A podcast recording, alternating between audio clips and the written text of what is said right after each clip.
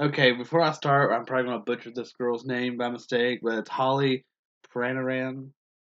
Is that what you said? Is that what you think it said? I think But but you can tell in the title what, what I the think it's name. Peranian. Peranian. But she was born January 19th, 1983. You know, she was just your typical normal 10 year old girl. You know, she celebrated her birthday in January.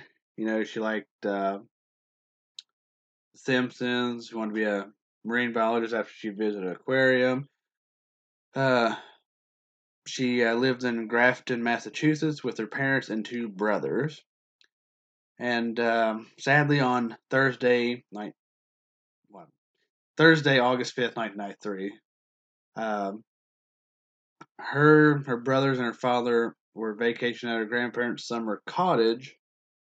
Uh, it's about a half hour drive from where she originally lived at, and approximately say eleven forty five to twelve a.m. well p.m.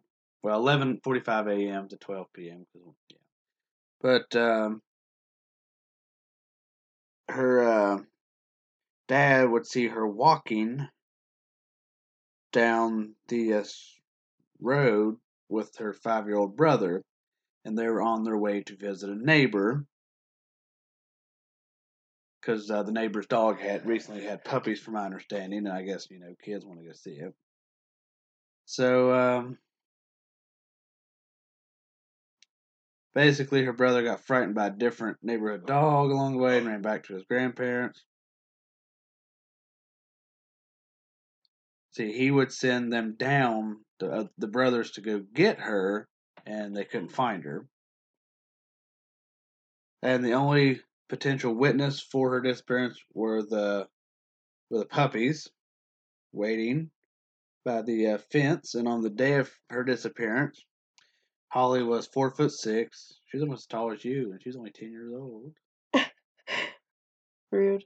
But and sixty pounds. That's basically what Adrian weighs. Yeah. with uh, shoulder length blonde hair and blue eyes. She was wearing black pants and a light blue shirt with the words Camp Marshall. The only trace of Holly at the time of her disappearance was a single one of her red sneakers left the roadside at 12:50 p.m. The family, you know, called police. Um, pretty much. What What do you think? Do you think somebody just picked her up on the side of the road just from this little view of it?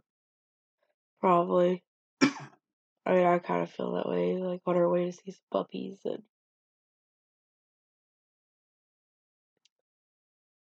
Uh, yeah, that's the way. Yeah, but I wonder how. I mean that's the obvious answer. Yeah, I wonder kind of how far the neighbor's house, like, wonder how, they don't really say a distance of where. We're not from there, so we have no clue roughly. That's what I'm kind of looking at, like how far away. Because even just say it was 50 yards down the road, that's, you know, right there, but if everybody's outside paying attention. Yeah, anything could happen. Yeah. Uh, you know, police and volunteers from three states began searching for her.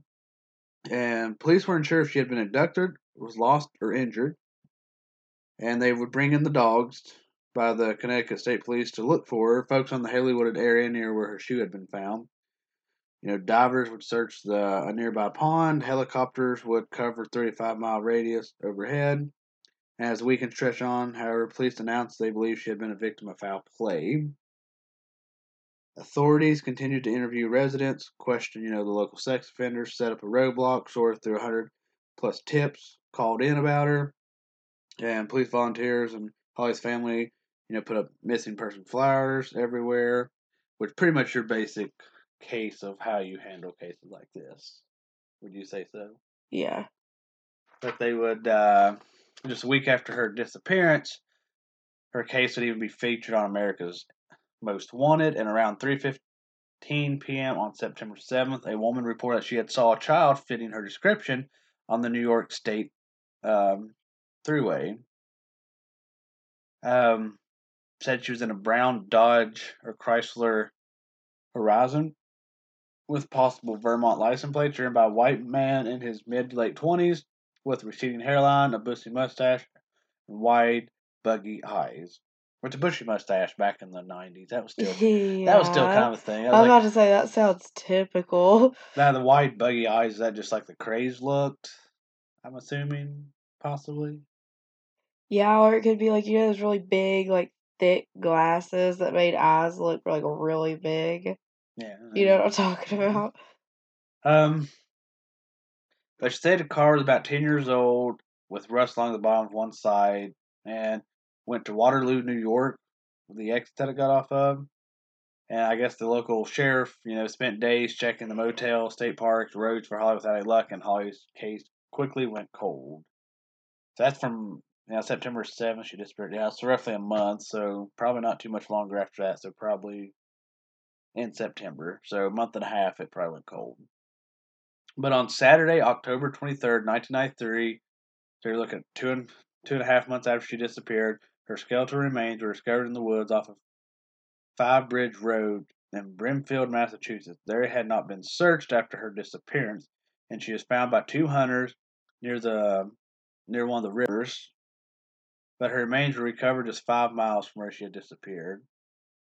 So I wonder if hunters found her so in a wooded area. So that means basically discovered in the woods. So somebody had went probably wonder how those that road was. Was like a dead end or just kind of more scattered with woods all around. You can just park and nobody would question why you were parked on the side of the road and somebody took her out in the woods. Is that what you kind of think? Like it was a pretty secluded area, possibly. Yeah, well, doesn't necessarily have to be, but probably. Well, if you're thinking if somebody, if you just took off with a girl, that you're gonna be leery of not getting caught. You know, they'd hold her funeral, and you know, talk about you know how she was a joy and how everybody loved her, which a lot of people do love. You know, kids. If you don't, then that's just kind of, you know, it's kind of odd. Um, the police did, which I, this happens a lot. Um, why are you laughing? Sorry, it was just so awkward. But you know, because I always wonder, like you always have those cases. Like um, we just had a case. What was it? Has that been three years ago? Kayla, your cousin. Has it been three, four years ago?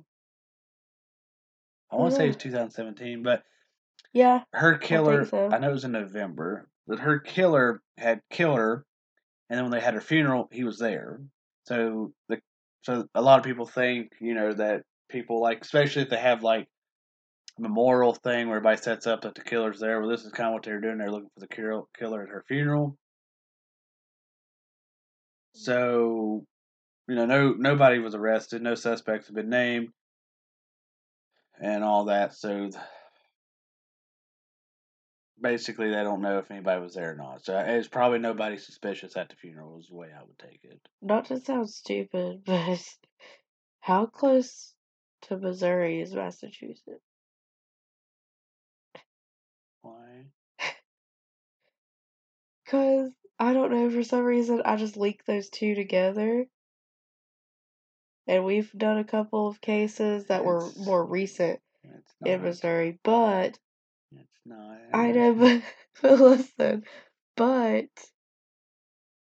for some reason, I keep seeing um more crime cases from Missouri. I don't know if it's where we like done the Yeah, it's- episodes. Yeah, it's possible with Libby and Angie. Yeah, but but it definitely keeps popping up on my feed.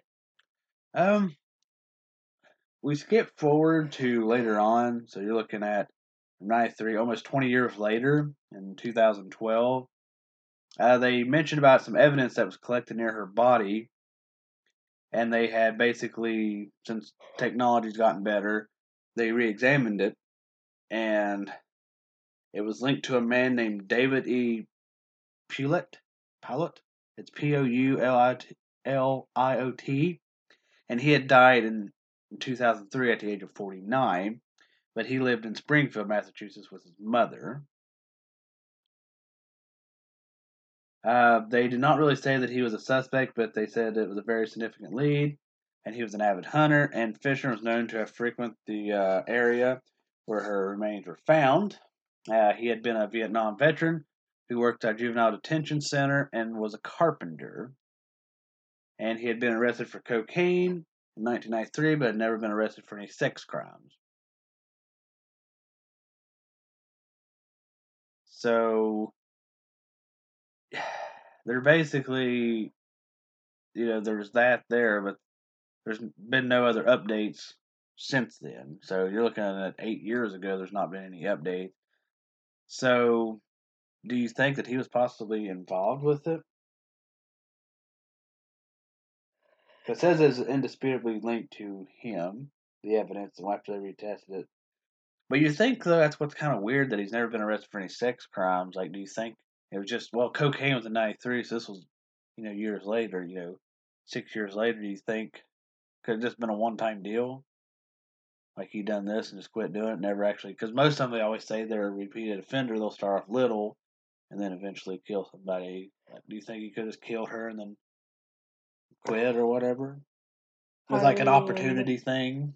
Saw her alone, got her, and then Yeah, but like, not saying it's any excuse or anything, but like, what if it was a situation where, because you know, like you said, she's almost as tall as me at that age. 10, Like, no, I don't, when I was 10, well, when I probably- was you 10, were three foot.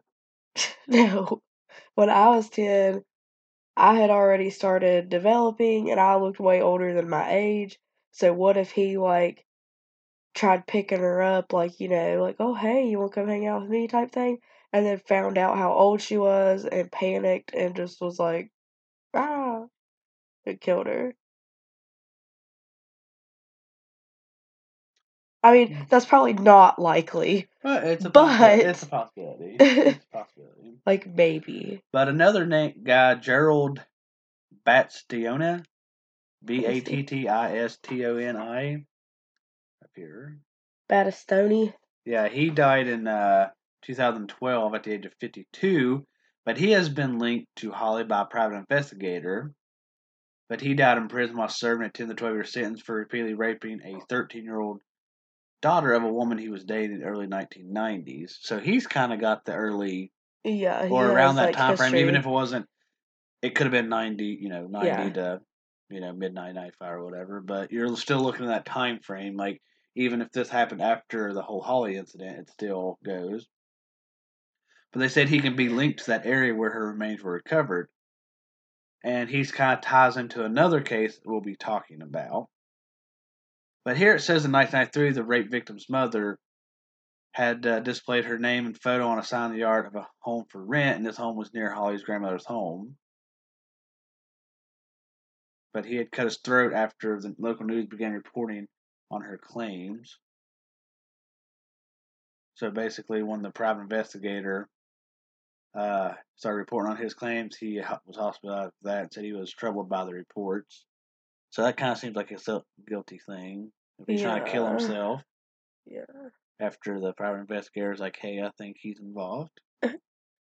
but he could just not want to be labeled a, you know, that as well. Well, yeah, I mean, that would totally ruin his life, regardless if it was true or crap, not. there's some. If you look into other cases, there's a lot of cases where people will be a suspect, not a suspect, but still be driven mad because everybody. Since once you're labeled a suspect, no matter if you're not, people still look at you wrong because your name was tied up in it. Yeah, I'm guilty of that. Yes. Like, I'm very passionate and have so much hate toward it. I'm just like, nope, don't care.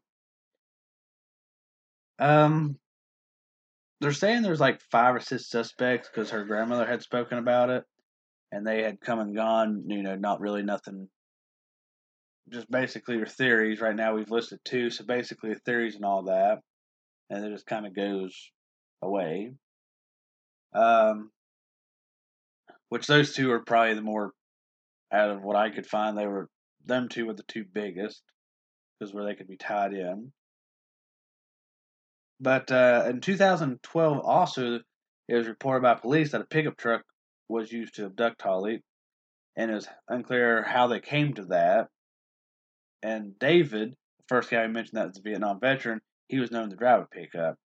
Like, if them coming to that, there has to be some somebody would have had to seen something, or there had been evidence that a pickup truck was used. You know what I mean? Yeah. Like, I don't know how they would have came to it. So it's just just interesting to be honest with you. So, what do you think overall happened to her?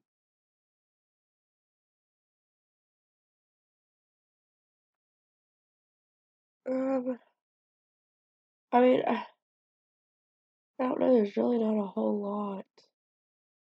Was there actually any puppies though?